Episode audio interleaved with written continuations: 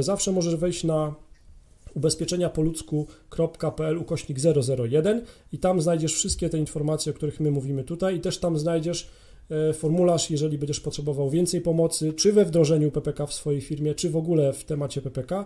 Wypełnij formularz, doświadczeni ludzie Ci w tym pomogą. A kiedy można zrezygnować z PPK? To jest dosyć ciekawe pytanie, bo ostatnio właśnie w jednej z firm pani mnie zapytała, czy to jest możliwe, żeby ludzie już rezygnowali.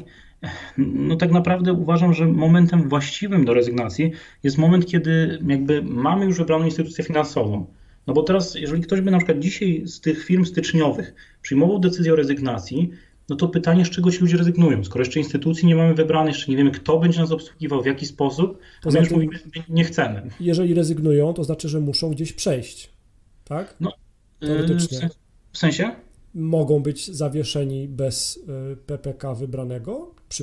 Czy można być przypisanym do PPK? Znaczy jako firma to zrezygnować generalnie tak jakby nie możemy. Nie możemy powiedzieć, że my jako firma mówimy to my nie, jako nie pracownik. PPK.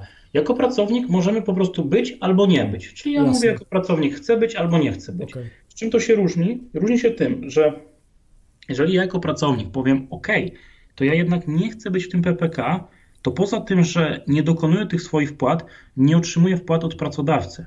To jest szalenie ważne, bo bardzo często zdarzało się tak, że przychodzili pracownicy i mówili do nas, wie pan co, to PPK fajnie, ja rezygnuję, ale ja bym chciał, żeby szef te 1,5% mi dał.